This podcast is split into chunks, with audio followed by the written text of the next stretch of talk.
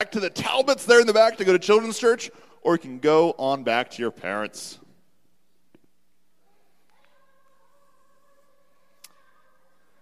Amen. Thank you, Stuart. Um, we'll talk about that Snickers bar later. well, good morning. Yes, you can go back that way, though. Go ahead.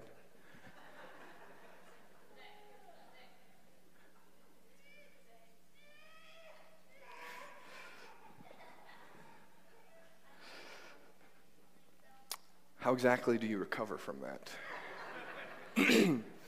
Better now than later, I suppose. Um, welcome uh, again.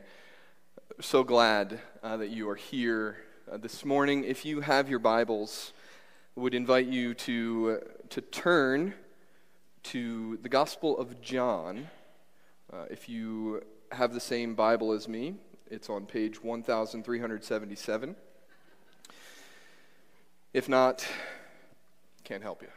But hopefully your neighbor can. Uh, we are considering an amazing, amazing text this morning. Uh, we'll look at verses uh, 14 through 18. I, am sure you've probably heard uh, the expression familiarity breeds contempt.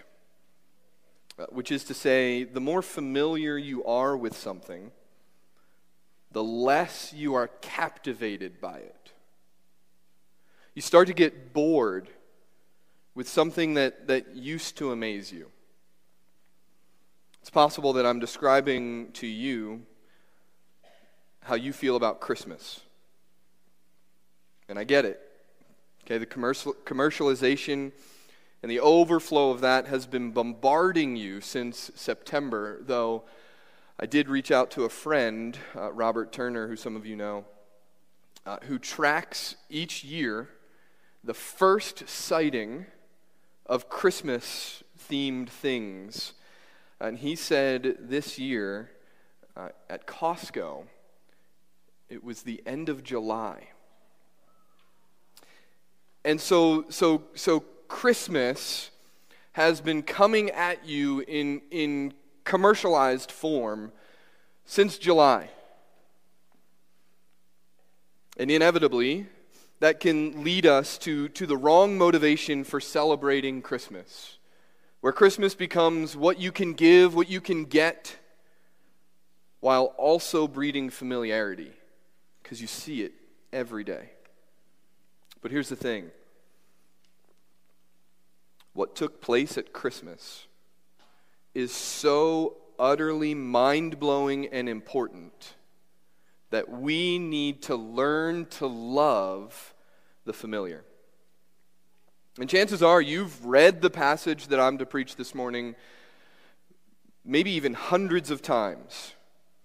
And, and maybe you've even heard many sermons from John 1 14 to 18. So it may be easy for you to sit there and think, oh, you know what, I've heard this one before. Start to drift into a daydream about lunch, the stockings hung by the chimney with care, or maybe all of the things left on your to do list before Christmas. But let me encourage you not to do that. And not because I think what I'm going to say will be so captivating and so well said but because what God has said in this passage that we consider this morning is eternally significant and stunning. Christmas and, and, and all that we celebrate in the coming of Christ is utterly astounding. Granted, it is likely familiar, but may our familiarity breed not contempt, but newfound wonder that God the Son came to us. And so, even as we just begin this morning, let's take some time to pray to that end. Would you join me?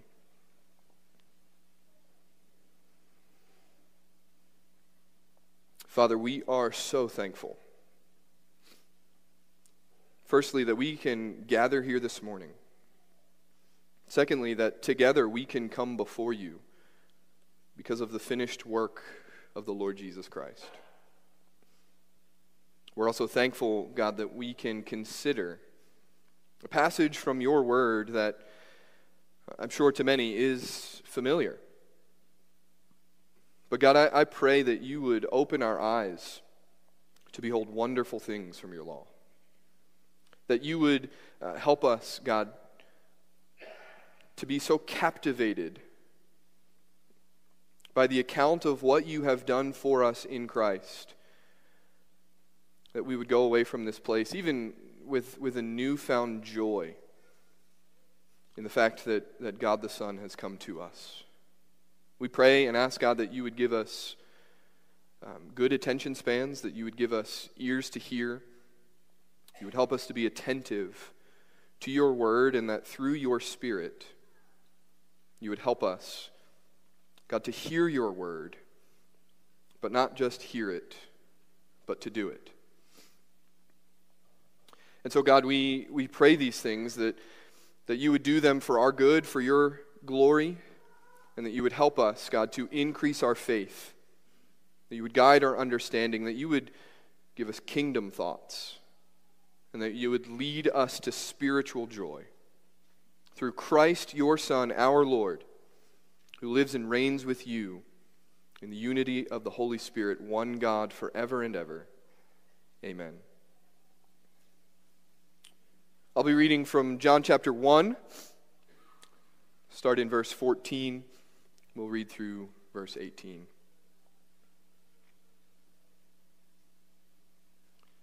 And the Word became flesh and dwelt among us. And we have seen his glory glory as of the only Son from the Father, full of grace and truth. John bore witness about him and cried out, this was he of whom I said, He who comes after me ranks before me, because he was before me. For from his fullness we have all received grace upon grace. For the law was given through Moses, grace and truth came through Jesus Christ. No one has ever seen God. The only God who is at the Father's side has made him known the word of the Lord. As is my custom, uh, I like to give you a main point.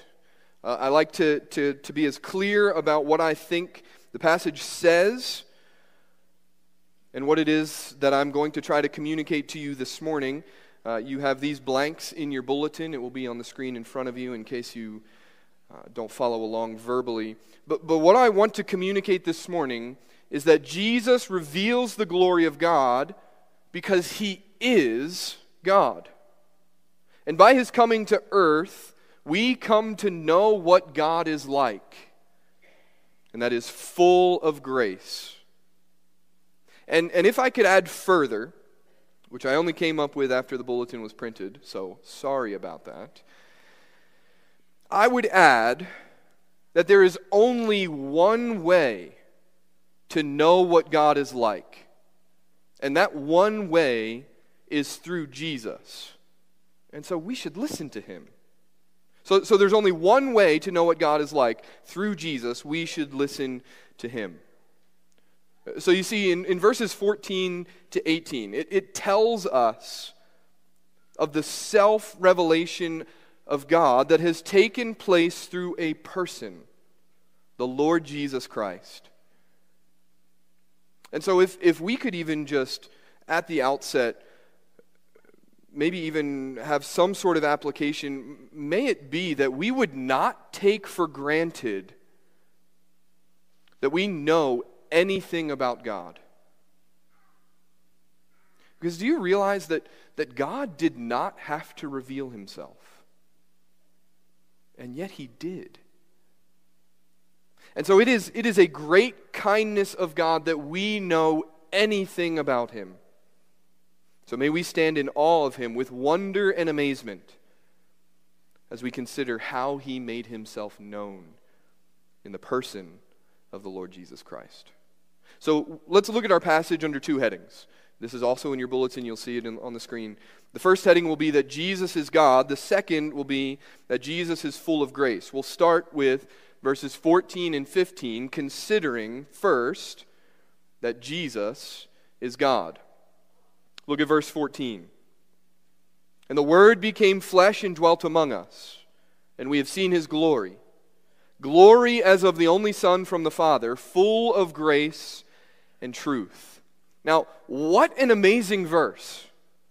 The Word, the Lord Jesus Christ, took to him, himself the very flesh he spoke into being. The God who created entered his creation.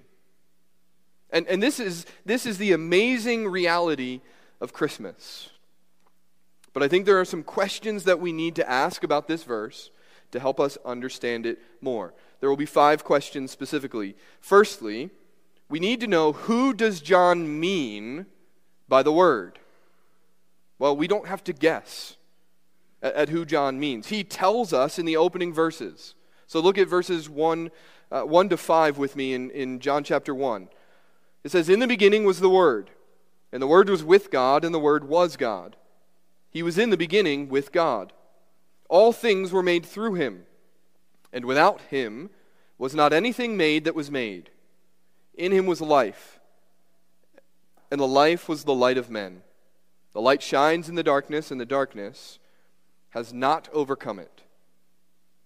The Word is none other than the second person of the Trinity, the Son of God, the Lord Jesus Christ. Now, these opening verses of John are astonishing. In, in so few words, John proclaims amazing truths, truths that are central to the message of Christianity and necessary for salvation. John 1 to 5 tells us, among other things, that Jesus is God.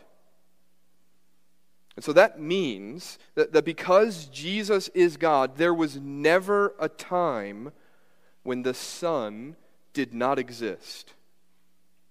Echoing the opening verses of Genesis, John shows that the Word, Jesus, existed eternally. That is, he never came into being, he was always one with the Father. The Word was with God and the Word was God. From, this, we learn that there is one who is equal to the Father who is not the Father. This is the doctrine of the Trinity. And, and so the Son is co equal and co eternal with the Father. But further, in verse 3, John tells us that Jesus created everything. And, and this blows out of the water both the Mormon and Jehovah's Witness conception of who Jesus is. Both Mormons and Jehovah's Witnesses would, would say that Jesus is a created being. But if we read this text correctly, as it has been interpreted through the history of the church, we come to the conclusion that Jesus is the uncreated creator. He's not the archangel Michael, and he's not the spirit brother of Lucifer. And, and this is absolutely crucial for us to understand before moving on, because if we get this wrong, thinking Jesus is anything less than God, we do not have the true saving Jesus. And that's why we continue to pray for Sharon, who's been deceived into believing a false created Christ. And, and so uh, we pray for her, but we also, we also think of ourselves and, and say, may we never be deceived in believing that Jesus is something less than God. May, may we never have too low a conception of, of who Jesus is. Uh, that's the importance of this passage. We get to see who Jesus is in all his fullness. In line with verses 4 and 5, then, John explains that Jesus is the source of life. This refers both to the creative power of God in that it was through Jesus that the Father created, as well as that Jesus is the source of spiritual life, which we see explained further in verses 12 and 13. John 1 12 and 13 says this But to all who did receive him, who believed in his name, he gave the right to become children of God, who were born not of blood, nor of the will of the flesh, nor of the will of man, but of God. Jesus is the source of our spiritual life. So, who is this Word? The eternally existing, co equal to the Father, Son of God, the Lord Jesus Christ. The second question, then, is what does it mean that, that the Word became flesh? Sometimes when we talk about God, uh, the best that we can do is say what He is not. And so when we, uh, for instance, say that God is immutable, what we're saying is God does not change. And if you think about it, we're not really saying a whole lot. We don't really learn anything about what God does do when we say he does not change.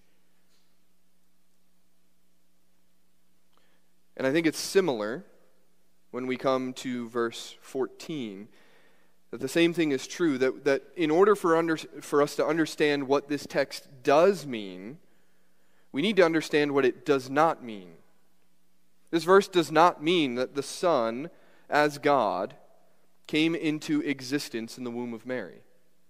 When John writes, the Word became flesh, he, he's not teaching us that, that, that Jesus was conceived in the womb of Mary as the second person of the Trinity coming into being. Rather, he, he's showing that the eternally existent Christ took to himself a human nature and became like what he created. The other thing that it does not mean is that in taking flesh to himself, he stopped being God. When Jesus took on flesh, the infinite, eternal, second person of the Trinity took on a human nature in, in such a way that he was God and man at the same time. And just because Jesus was a baby lying in a manger does not mean that the Son stopped holding up the universe by the word of his power. If you're reading through the Advent devotional that we put together, uh, you could hear how Matt McDermott, one of our elders, explained this idea in the December 8th devotional. He said, Jesus was fully God, but he was also fully man. He was not 50% God and 50% man. No, he is 100% God and 100% man. So, so when Jesus took on flesh, it did not change the fact that he was God. The, the, the, truth of the incarnation, Jesus taking on flesh, is that he is truly God and truly man. Two natures united in, in one glorious person. But why does this matter? This matters not just now at the Christmas season when, when we focus on the event that took place in history, but it matters for our everyday lives. See, the wonder of the incarnation, Jesus taking on flesh without losing anything of what he always was, means that our greatest need can be met. As we consider the glory of God and see who he is, we must also at the same time realize who we are. We are sinners separated from God in need of restoration and forgiveness. The message of Christmas, the message of the incarnation, is that we don't have to work our way to God because He came to us. See, you and I do not have what it takes to close the separation that exists between us and God. But since Jesus, who is truly God, came to us as truly man, the gap was closed. The Lord Jesus came and lived among us as one who was God and man at the same time in one person. And, and what a glorious thing it is that the Lord Jesus has come to us and lived among us. That's exactly what John goes on to explain in the next part of the verse, where he says, The Word became flesh and dwelt among us. This is the third question that I think we should ask from the text. What does it mean that the Word became flesh and dwelt among us? You see, the promise of Christmas is the presence of God with us. Emmanuel, God with us. Jesus dwelt among us. And you may have a footnote or a cross reference or something in your Bible that further explains that word dwelt. Instead of dwelt, we could read it, and the word became flesh and tabernacled among us. You see, that, that word choice is intentional on behalf of John, inspired by the Spirit. It's, it's meant to bring to mind the presence of God among his people in the Old Covenant. In the past, God was present among his people in, in the tabernacle and in the temple. God dwelt uniquely in those places. But what John explains here is that the presence of God among his people is the Lord Jesus Christ. And so this means that God dwells with his people in a personal way. That is, in the person of the Lord Jesus Christ. So, so you may even be wondering, not only at Christmas time, but, but throughout the year, how exactly do I experience the presence of God? If you want to experience the presence of God, it will only take place through the one who has come to us, the Lord Jesus Christ. And, and if you're wondering, how, how does that presence continue with us today? Because didn't he ascend into heaven? Well, yes, he did. And that's a great question. I'm so glad that you're asking it this morning. And in order for you to find the answer to that, I would direct you to um, a sermon from our YouTube page titled The Promised Presence of God, preached a year ago, 1226, uh, where I trace the theme of the presence of God in the Gospel of Matthew. In case you don't want to go watch that, in sum, basically what I said the Father sent the Son. That's what we celebrate at Christmas. But then, as promised, when, when Jesus ascended,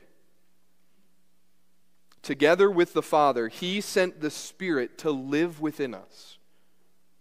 And so now the abiding presence of the risen Christ is within you if you have placed your faith in him. And so, though Jesus is no longer uh, present with us on earth, no lo- his body is no longer here, he is with us. He is Emmanuel still by the Spirit until we go to be with him for eternity. The fourth question from verse 14 we need to answer is what does it mean that we have seen his glory? In the Old Testament, the glory of God is uniquely connected to the presence of God. Consider these verses. I have, I have two, there are plenty more uh, that we could uh, address. Exodus chapter 33, verse 22. Probably also a familiar scene. Says this And while my glory passes by, I will put you in the cleft of the rock, and I will cover you with my hand until I have passed by. Numbers 14:10 Then all the congregation said to stone them with stones but the glory of the Lord appeared at the tent of meeting to all the people of Israel When we see the glory of God we we have the presence of God among us and and both of these passages and and many others that we could consider connect the glory of God with the presence of God among his people however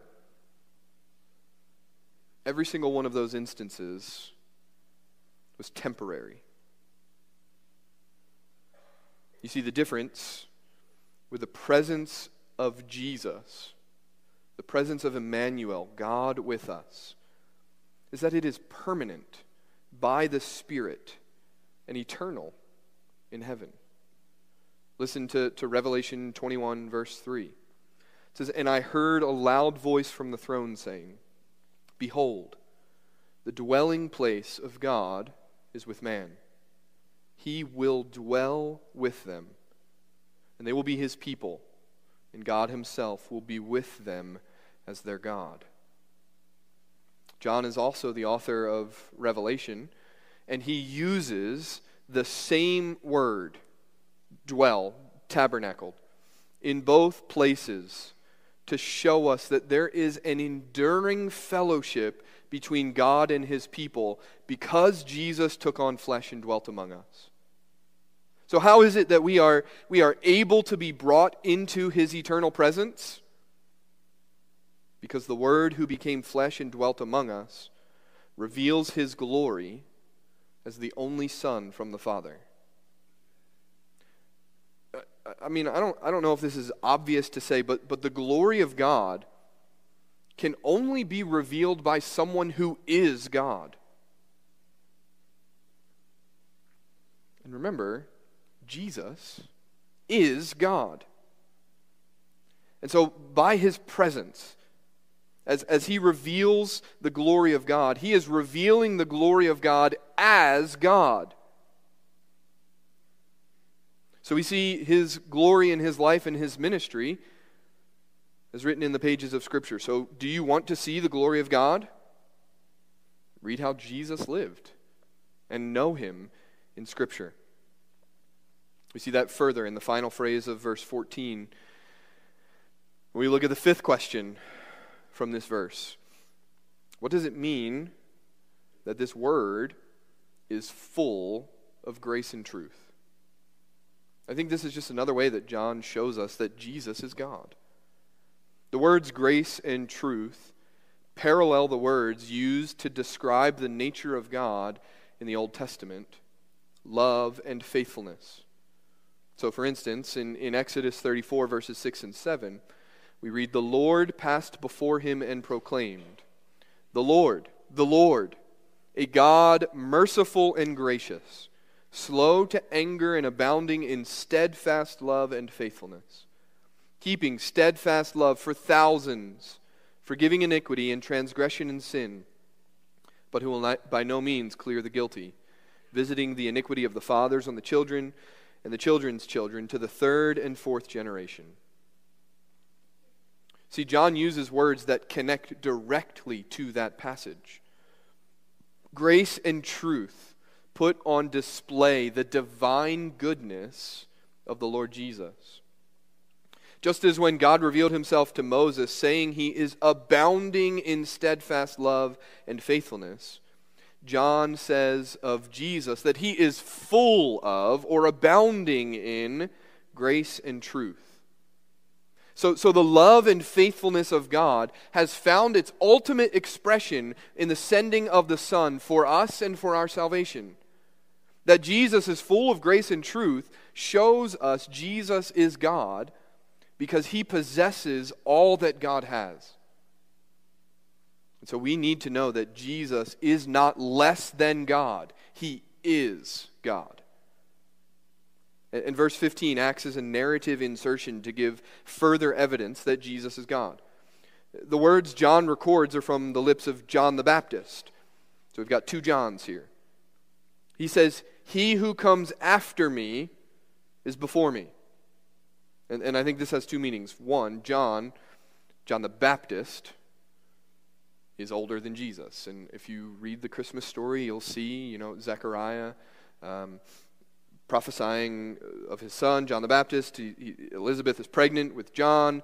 Uh, the baby leaps in his mother's womb when Mary comes. And, and that's taking place. The conception of, of John takes place before the conception of Jesus. John the Baptist is older than Jesus, one of the meanings of this. Secondly, it shows that John the Baptist um, came to prepare the way of the Lord.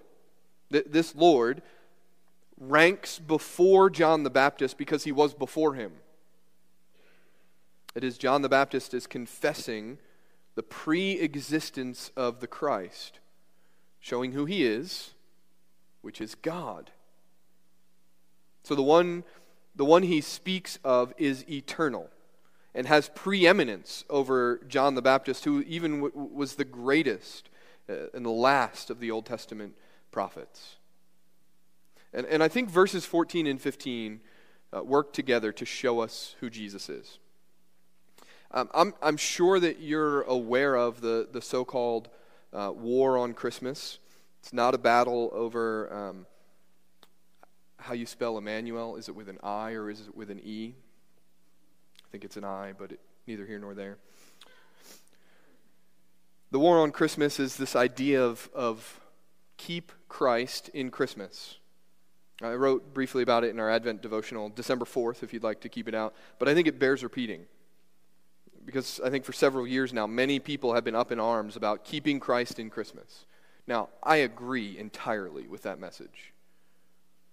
But what I'm more concerned about is that we know the Christ of Christmas. See, see, keeping Christ in Christmas is not simply a matter of, of what we call the holiday or how we share good tidings with others in this season. It's more importantly about knowing who Christ is, about knowing the Christ of Christmas. If we keep Christ in Christmas, but don't know who Christ is, you better believe we are worse off by far. But praise God because we can know who Jesus is. We can know the Christ of Christmas because he has revealed himself to us as the one who is far and above all things. And when we see the Lord Jesus as who he is, the Word became flesh who dwelt among us. Uh, when we see him as God, we worship him as supreme. So we're thankful that God has revealed himself to us. May we never become bored by that. May that never become so familiar that, that, that we start to, to, to just think, oh, this is, I don't need to hear this again this year. We do. Our second point this morning, we've already seen that Jesus is God. Next, we will see Jesus is full of grace. Look at verse 16 with me. For from his fullness we have all received grace upon grace. In Jesus, God's glory has come to the earth in all its fullness. And from this fullness, we receive grace upon grace. Because Jesus is full of grace and truth, he is able to give out of his abundance.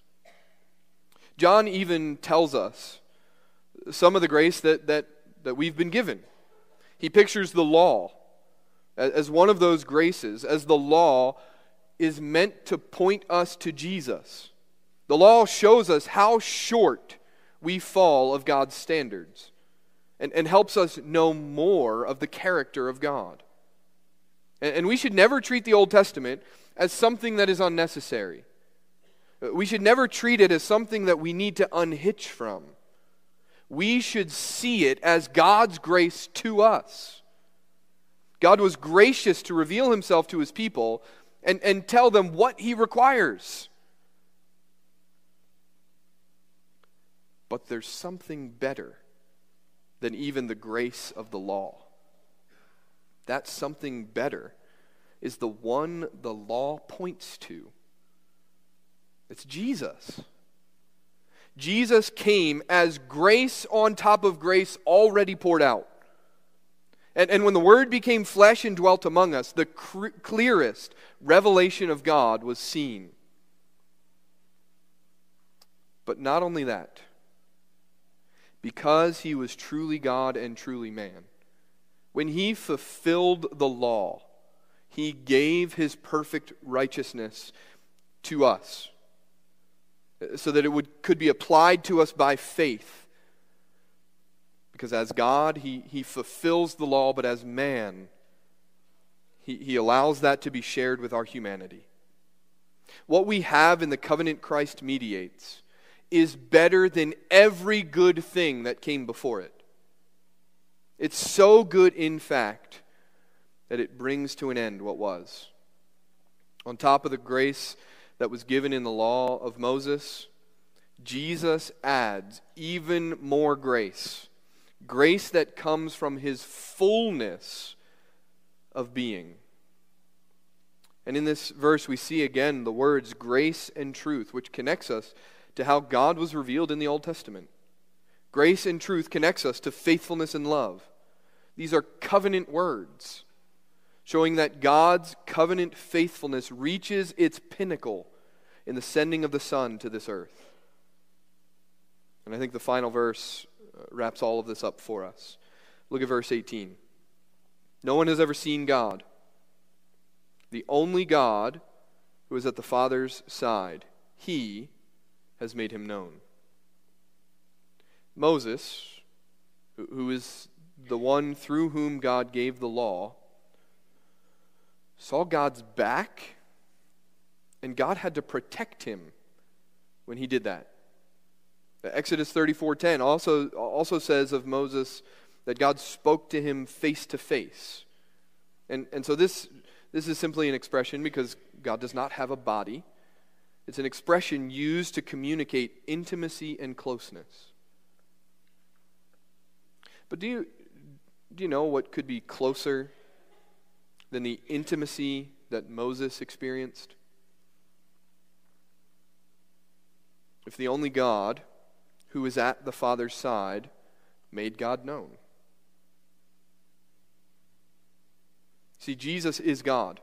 And so in his coming to earth, he makes God known. So much so that Jesus will go on to say, as recorded in John 12 45, whoever has seen me has seen the Father. That is closer than, than the intimacy and closeness that Moses experienced. Humans are, are unable to see God in his fullness. But, but Jesus Christ, the, the one and only Son, who is himself God, has revealed God the Father in a way that Moses and the law never could. Jesus makes God known. Why? Because he is God. Jesus reveals the glory of God because he is God. And, and by his coming to earth, we can know what God is like, full of grace and truth. So if you want to know God, listen to Jesus. And I think, I think for this reason, for, for the fact that, that, that Jesus came to this earth, it's good for us to see Christmas as the most wonderful time of the year. We get to pause and think about Jesus being sent to this earth by the Father to accomplish redemption. You want to know something amazing? The good news of Christmas, the good news of, of God the Son coming to this earth, taking on flesh, that's true no matter how you feel. Because uh, I, I don't want to take for granted that that many of you here this morning are hurting. Many of you are, are sick. Many of you are, are worn out and tired and are just not in the Christmas spirit, whatever that is. But guess what? God revealed himself to us. And, and if you're here this morning, hearing this for the first time, or the hundredth. Recognize the grace of God and fix your eyes on Jesus. Let, let's be amazed at the fact that, that Jesus came to this earth and that he lived a, a perfect life, that he died a substitutionary death and rose again and is seated at the Father's right hand, interceding for us to this day. All of that is possible because he came to this earth and took on our flesh. Now, you're probably familiar enough with how sermons go uh, that what you're expecting at, at this point uh, three things that you can do differently because of this passage in, in some sort of alliterated fashion. In the biz, we call that the application portion of the sermon. And, and look, I'm not knocking that. I've done it and I'll do it again. Uh, but, but what I want for us to take away this morning is just simply one word. What I would like for us to do based on the truth in this passage is remember. You see, in, in the hustle and bustle of this time of year, don't let the familiar drown out the astonishing. And, and remembering could be as simple as, as singing your favorite Christmas carol, like some of the great, great ones we sang this morning. You can, you can sing in your car, you can sing around your table, you can, you can sing in the shower, whatever. But, but use those songs as a way to remember what has taken place in Jesus taking on flesh and, and coming to this earth. Maybe even you need to take time to read the Christmas story. Uh, maybe it would be helpful to read it really slowly, read it out loud in a different translation than you normally read, so that you can consider what you are reading. Because we need to remember and to be encouraged by the fact that the Son, Jesus, took on flesh to show us what God is like. How, how amazing is that? But it gets even better. He came to close the gap that exists between God and man. God is, is perfectly holy, and we are far from that. But Jesus was sent to this earth, and he lived with no sin. And, and he, he went to the cross not to die for his own sin, because he had none. He went to the cross to die for the sin of anyone who would place their faith in him. And, and so, part of why I don't want to say more than, than remember this morning be, is because we get to partake of communion together. And, and as you know, communion is a meal of remembrance. It even says so on this table in front of us. Do this in remembrance of me. Well, who and what are we remembering? We are remembering Jesus, who took on flesh, who lived without sin, yet suffered on the cross as if he did, but then rose again to life because he didn't sin. We're remembering that, that by this act, sin has been fully and finally dealt with we are remembering that there is full forgiveness because of the work of Christ. And, and as we have heard this good news pro- proclaimed this morning, we've heard it uh, through words. We also get the visual reminder that is the Lord's table. So, so we get to see in, in, in front of us this morning, we get to see the body of Christ broken for us. We get to see the blood poured out on our behalf for the remission of sin.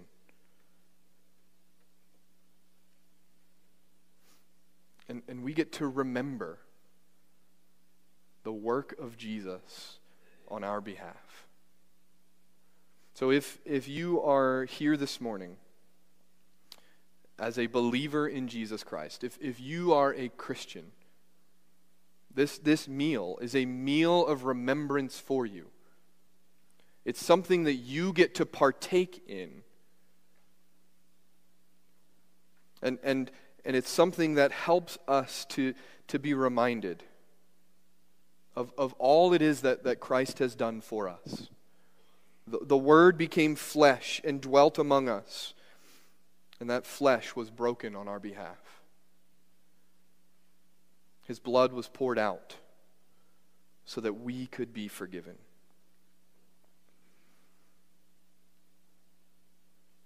If you are here this morning, though, and you have not submitted to Jesus as Lord, if you would not call yourself a Christian, I, I would just ask you don't, don't partake.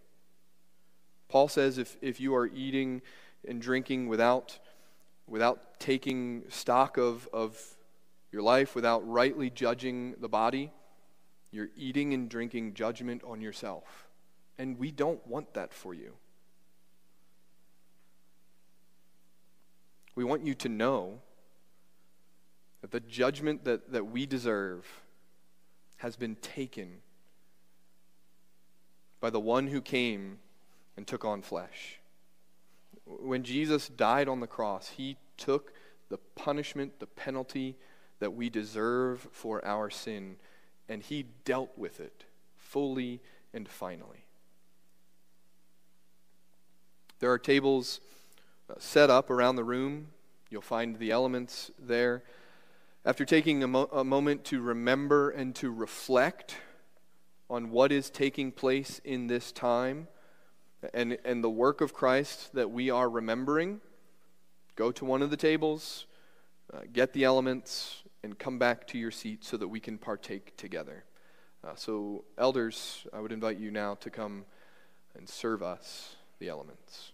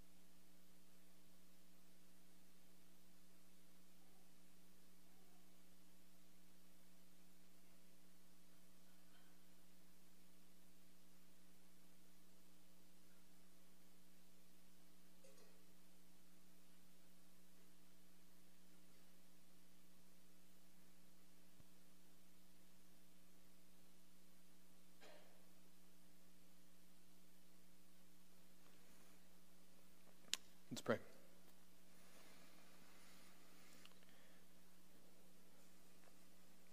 Father, we ask that you would that you would help us to remember. Help us to remember the work of Christ on our behalf. And God, we, we even just confess before you this morning that we have we have sinned. We've sinned in thought, word, and deed, uh, by what we have done, what we have left undone. God, we confess even that we have not loved you with our whole heart. We've not loved our neighbor as ourselves. And so we just confess that before you this morning and ask that you would forgive and have mercy on us and help us to walk in your ways. We're so thankful that we can come before you uh, because of your mercy, even though we are even unworthy take the crumbs from your table. But we ask that you would uh, help us even to have our faith strengthened this morning as we eat the bread and drink the cup that reminds us of, of what Jesus has done.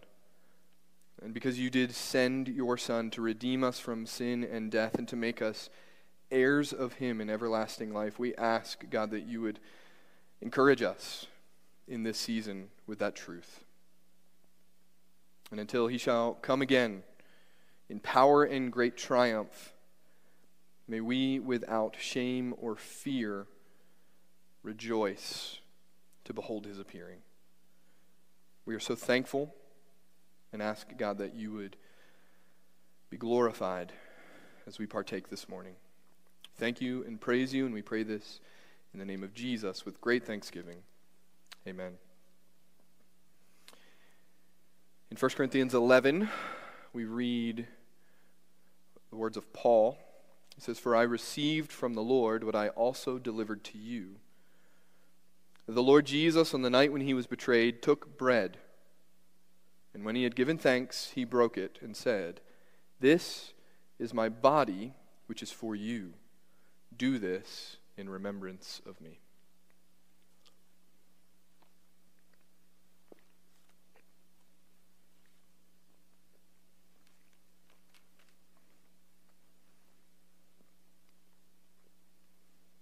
In the same way, also, he took the cup after supper, saying, This cup is the new covenant in my blood.